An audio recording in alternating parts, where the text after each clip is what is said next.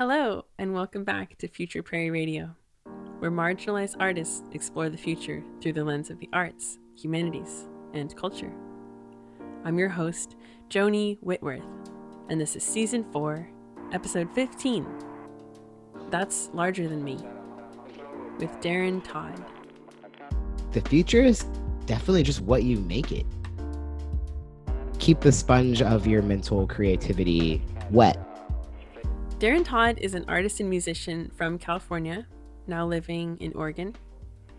When he moved up to Oregon, he joined an independent artist collective called It's Future Time. That's a lot like my artist collective called Future Prairie, so I knew I had to talk to him. He spoke with us about his process of unearthing buried Black histories and expressing through art and letting go of expectations throughout the creative process. Darren recently painted a 42 foot mural on Haight Avenue in Portland. If you're in the area, I hope you get a chance to check it out. Here's Darren.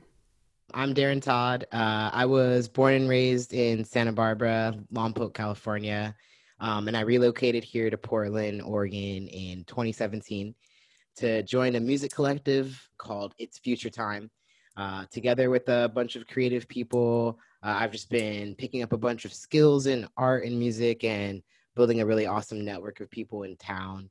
That's really helped me be able to launch myself uh, as an artist this year.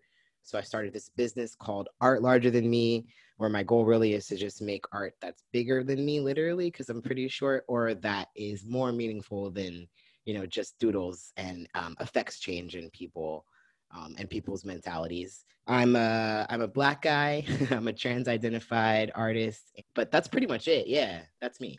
Well, well, from the past, I mean, I feel like one of the highlights has been the piano push play project that I did earlier this uh, season, where I got to paint a piano that was donated to the project, and then it's out in the city right now. I think it's about to move over to Northeast uh, Kirby and Skidmore, like right on the corner there that's actually next to a mural that I painted back in March. That was a fun project. I got to put like Black Lives Matter and Black Joy Matters and like hide some little messages in there um, and use some of my favorite color palettes.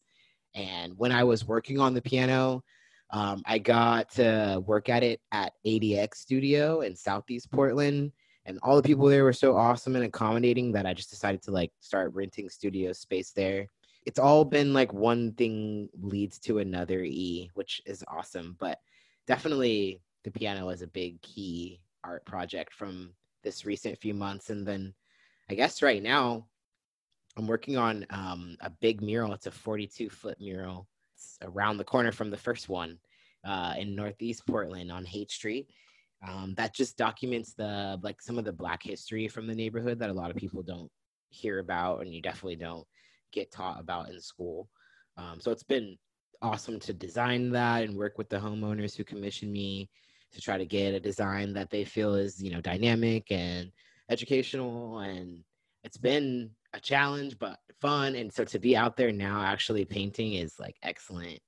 Um, i took a break today but that's the that's the current project for now and a bunch of other stuff. The one i'm working it's 42 feet by five feet. So yeah 42 feet long. It's pretty long yeah, I mean, colors wise, I definitely always lean towards kind of uh, like a bright primary pattern with a lot of like pastels. Um, and I tried to make all the colors for the entire mu- mural kind of flow together and kind of overlap. I actually found some historical images from the Oregon Historical Society when I was researching that neighborhood that gave me a lot of the um, like the components and the characters and the scenes that I use in the mural are taken straight from those photographs that I found.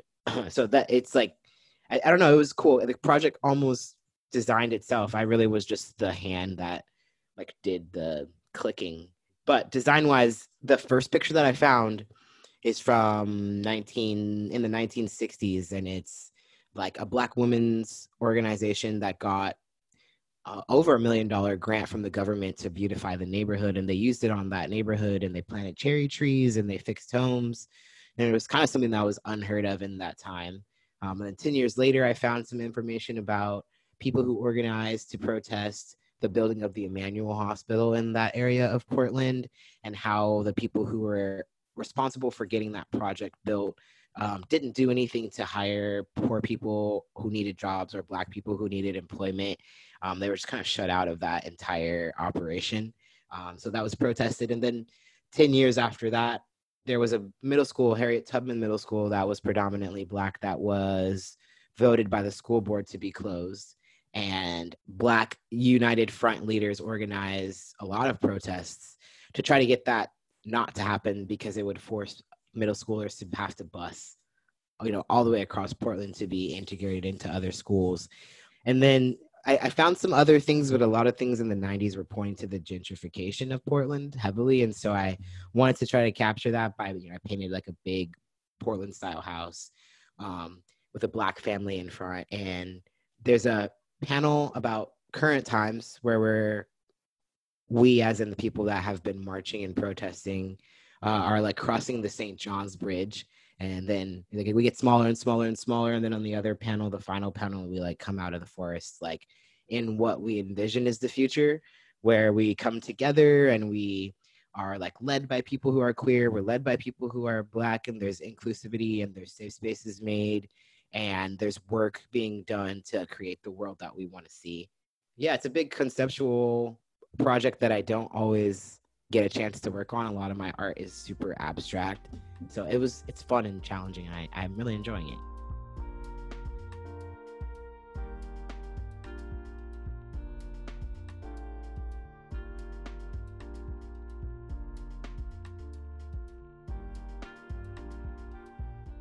Yeah, I mean, I've always had kind of a like a weird obsession with like the future or like what's going to happen or even just the phrase future like it is a funny coincidence all the things in my life that have lined up that have the the idea of the future being attached to them. But that's always been something that I've been interested in is like the fact that we go through life and we just don't know. And I say this to people and they're like well yeah but like I wouldn't want to know what every day holds because then I wouldn't want to go through every day. And like that makes sense, but part of me is like, yeah, but it would be nice to get like kind of kind of like one reassurance or something. But it, eh, I mean, I don't know, it also is what you make it. I've been saying this a lot in the last 2 months cuz my life is kind of like honestly just exploding in a positive way, but literally just exploding and I've just been like every day feeling like this must be a dream that I'm definitely just gonna like wake up from.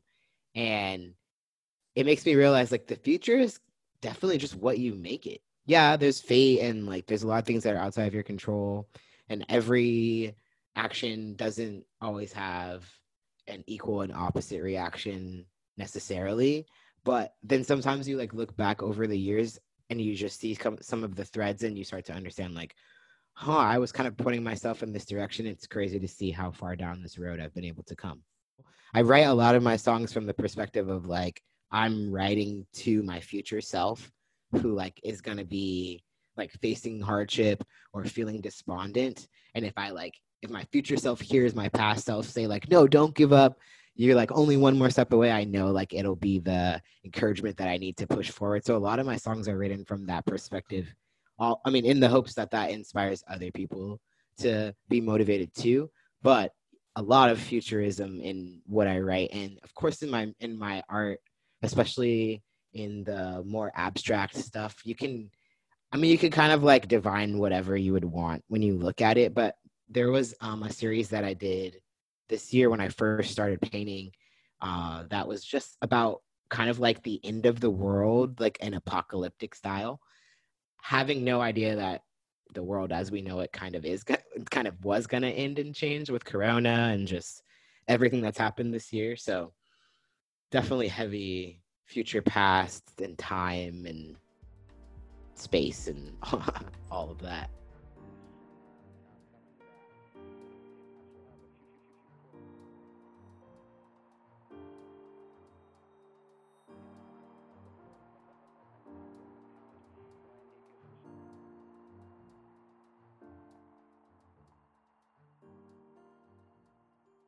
I just hope for like a positive outcome for the rest of my life and you know the people that come after me. Um i don't really have a lot of control over that. And so like thinking about that sometimes stresses me out so then i try to break it down to like okay for me i mean uh i'm just super thankful for everything that i have and have been able to do. And all the people that i've been able to meet while doing it um so i mean all i can hope is i get to continue doing that every day I definitely have like goals and smaller things, but in a in a bigger sense, I, I kind of just want to continue to feel like satisfied by the work that I do. Um, and I mean, I, I recognize that that's rare, so I'm super thankful to just have that. A lot of things that spark me to stay consistent and stay creating have to do with like pushing past the line of comfortability, but um, for me it's like uh making sure to like keep a balance outside of just creativity like like i find it's really hard to be creative if i know there's other things in my life that i'm not taking care of or neglecting um or i find it easier to be creative when i like know that i am taking care of things it's probably a better way to to look at it like there's less of a block there.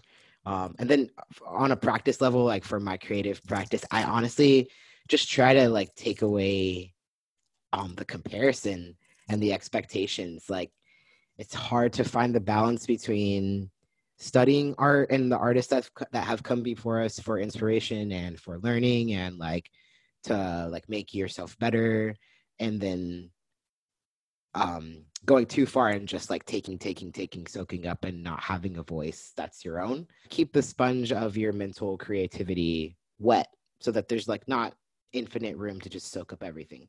Keeping it wet means practicing consistently and like letting go of the expectation that your practices have to be excellent.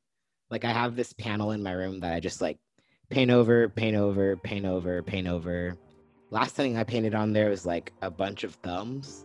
It's super ugly and really freaks me out, but I keep it because it's like it reminds me like okay, I can paint something that doesn't go anywhere And that's okay. Like practicing for practice's sake is super important.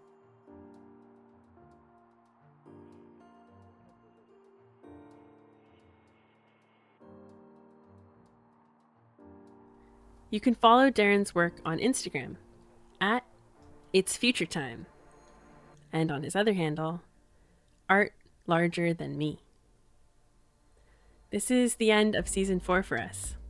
I'm sending you so much energy and warmth and resilience to pull you through this year into the next phase of your life or whatever creative endeavor you are embarking upon. I hope you know you can always find creative community and connections and financial support by reaching out to us here at Future Prairie. Thank you so much again for listening to and supporting our work. This episode was sponsored by the Oregon Arts Commission, the National Endowment for the Arts, the Multnomah County Cultural Coalition, the Kenton Action Plan, North Portland Community Works, and the Oregon Cultural Trust. Thank you so much for your sponsorship. The episode was written and produced by me, Joni Whitworth, and edited by Matt Larimer. The music for this episode was written and produced by Standing on End. Check them out at standingonend.bandcamp.com or on Instagram at standingonend.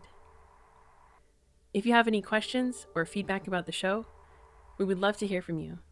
Please reach out at futureprairie.com or on social media at Future Prairie. Thanks so much.